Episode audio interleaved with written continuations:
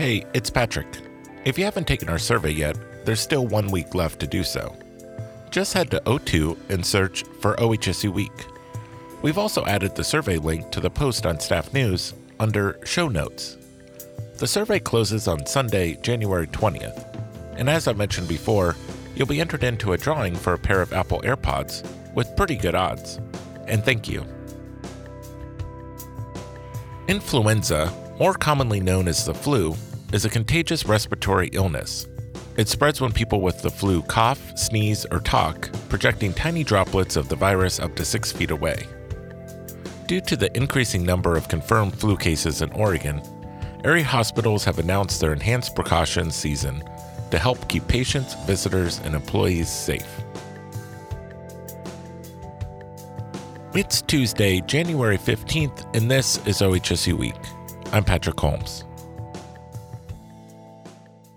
Josh Anderson sat down with John Townes to discuss this year's flu season. Thanks for joining me, John. Um, mm-hmm. Let's get started by having you explain your role here at OHSU.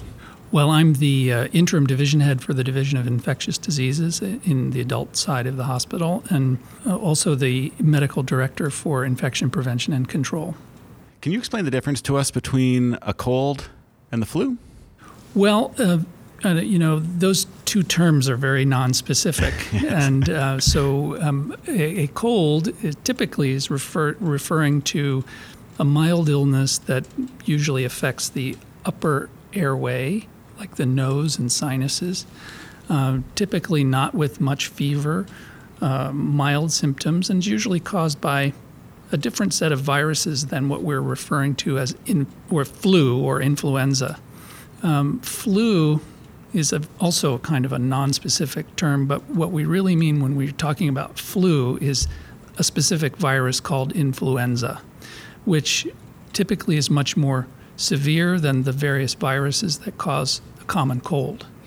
Sometimes flu can be mild, especially in school-age children who are otherwise healthy, but uh, often it's not, and it's the uh, people who are most vulnerable who are at greatest risk for for complications of influenza. So, influenza causes hundreds of thousands of cases of respiratory illness and thousands of deaths, um, tens of thousands of deaths each year in the United States, and it's a, quite a severe illness. Are there any telltale signs between influenza and a common cold? Yeah, I think um, when a person has influenza, usually they know it uh, because they have uh, fairly sudden onset of feeling fatigued and general malaise, not feeling good at all, all over, often muscle aches, headache. But the primary symptoms are cough, fever, and sore throat. So that combination of fever plus cough or sore throat plus generally feeling ill is typical of, of influenza. Again, in, in some people, it can be atypical the presentation might be slightly different uh, depending on um, what kind of uh, patient you're talking about. Elderly patients may have unusual presentations. People who have other immunocompromising conditions might present in atypical ways. And so clinicians have to be alert to that and, uh, and think of influenza this time of year when it's going around. Can you talk about this year's flu season a little bit? Um, what kind of numbers have you seen? In uh, the Portland metro area, the influenza, seasonal influenza, has been a little bit slower than in other parts of the state.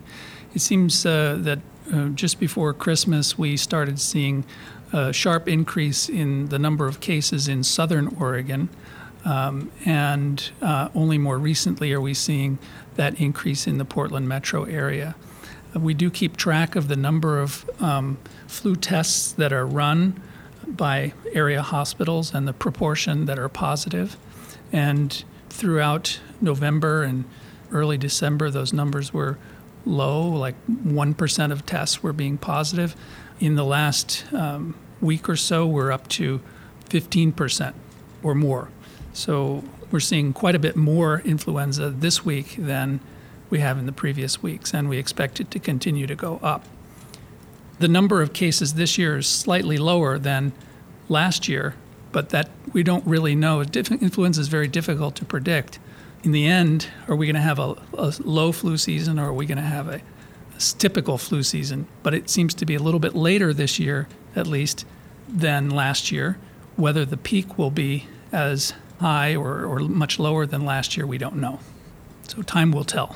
What do you think some of the factors are that could contribute to that? It's really difficult to say. There, there are strain variations from year to year. I don't know if you are aware that, that each year we have to kind of make a guess as to what strains of influenza are going to be out there. And then early in the year, those strains are included in the vaccine. And, and whether or not there's a big flu year depends on how well we get people vaccinated for influenza, whether there's a large pool of people who are already immune to the circulating strains, and uh, what strains are circulating at the time. Mm-hmm. Do you have a, an idea what the, the strain that's circulating this year? Yeah, in, in um, most of the country, uh, it seems that the predominant strain this year is the H1N1 strain that we saw in 2009, or one that's quite similar to that. In certain parts of the country, like in the southeast, it seems that H3N2 is more common, and they are actually seeing an earlier and more heavy uh, increase in influenza. So, uh, whether that's because of vaccination rates there, or what happened last year, or the weather, or uh, other factors that are unknown. It's hard to know. This strain is, is one that we are fairly certain that the, the vaccine should be as effective as any influenza vaccine. Last year, there were some questions about whether the vaccine was effective against the H3N2 because of some issues with how it's manufactured. But the, uh, we think that the vaccine should be very effective against H1N1 strain. That said, you know, the, the, the vaccine is not perfect. And so if you're vaccinated, you can still get influenza, but the overall numbers are dramatically decreased when you have a population who's well immunized. And complications seem to be less, fewer hospitalizations in a, in a population that's well vaccinated. What's the best way to protect yourself from the flu? Well, flu is, or influenza is transmitted mostly by large respiratory droplets, meaning secretions from people coughing and sneezing and talking, spitting. The good news is that those respiratory droplets only travel about three to six feet. And influenza doesn't linger for very long on inanimate objects and surfaces that doesn't say, mean to say that it can't at all, but the the vast majority of transmission is from these large respiratory droplets. So if you know somebody who has influenza, like somebody in your house, for example, if you can keep them sequestered and keep three to six feet away, preferably six feet away, the likelihood that you're going to acquire influenza from that, that from them would be much less. Washing hands is important, obviously, because if you touch your your mouth and nose or eyes, you can pick up those respiratory droplets from another person and inoculate yourself. And you might also give it to someone else that way. So, hand hygiene is very important. And the, the alcohol based hand gels that you can get are very effective at destroying influenza virus. So, those are effective as well as soap and water. So, I have the flu. I've been sick for a few days. I don't have any other issues. Uh, would you recommend over the counter medications, um, chicken soup, um, those kinds of things, and kind of wait it out. Just take care of yourself, isolate yourself if you can. Is that the best best route to take? Right. I think you know, stay at home. Don't go to work. Keep other people from getting the illness that you're suffering from. I think is great advice. Uh, getting plenty of rest. I think if people are trying to push through uh, influenza, not only are they going to get other people sick, but um, they're going to put themselves at risk of complications. Rest is very important when you have influenza. So, John, can you describe the regional health system team that monitors influenza activity in the area? Yes, well, we have a system of uh, county health departments in Oregon as well as a state health department, and data f- flows from hospitals and clinics to county health departments and from there to the state health department in the citywide area, Portland metro area, we felt that um, it would be of value for all of the hospitals in the region to be on the same page as well with what is happening in the community. And so we are partnering with the uh, county health departments, Metro Health Authority, and uh, State Health Authority to pull together a conference call every week at the onset of influenza season to go over data, view what's happening, deal with problems, and also coordinate our response at different hospitals so that we have a coordinated approach and a, a community response to, to dealing with influenza. So we have a certain threshold that we're looking for before we put in some precautions? Right. So that, that's always the question. At what point do you start taking special precautions or start doing things differently to mitigate the problem of influenza. And there's no set cutoff value. Um, what we decided was that uh, when we get to a, a level of about 10% of tests for influenza turning positive, we know that influenza season is in full swing. And that's when we collectively decided to sort of start doing special things like limiting visitors and things like that in hospitals. What are some of the precautions that we put in place here at OHSU?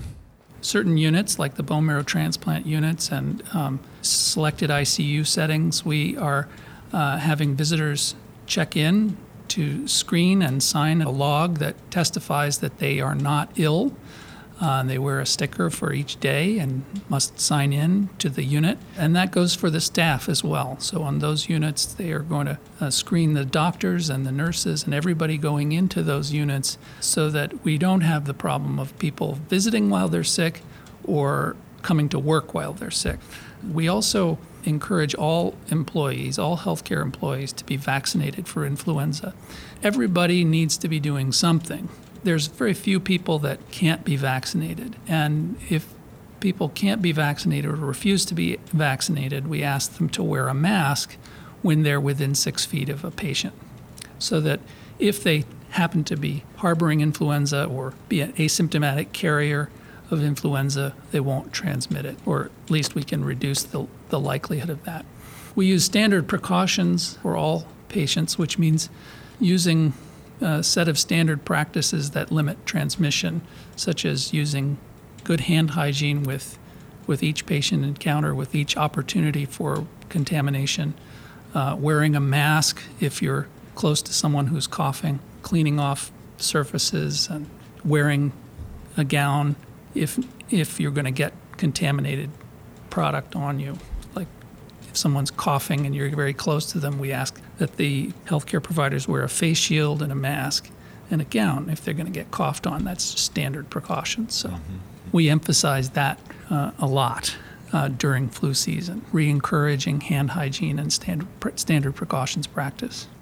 So, the other thing we're doing in um, uh, selected units is restricting visitors under the age of 12. Part of the reason for that is that children are more likely to carry influenza and have mild illness and not recognize it, as well as not be as careful about hand hygiene or respiratory etiquette, covering their cough and so forth. And so, to reduce the risk of transmission from uh, school age children, we just say we're not going to allow them into um, certain high risk units. With these precautions in place, have, have we seen evidence that this is helping? These precautions help? But we have been in the past with this and we've seen very few hospital onset cases of influenza. So we'll see at the end of the season whether uh, or not we've been successful at limiting transmission in the hospital. So comparing this year's influenza season to last year, for example, where it, it seemed like it was a, a, fairly bad season, can you talk about the, the differences that we've seen so far in the past couple years?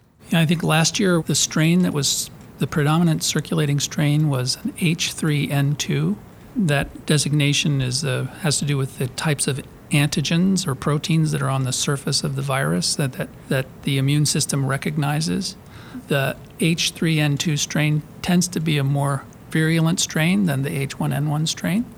Perhaps that's part of it. And uh, there may have been some issues with the vaccine production last year. So this year, the at least around here, the predominant strain seems to be H1N1. it is interesting that uh, in 2009 uh, and 10, when we saw the uh, pandemic flu, we saw many more cases among young children. So that strain seemed to affect very young and middle aged people less than the older age people who are typically affected most by influenza.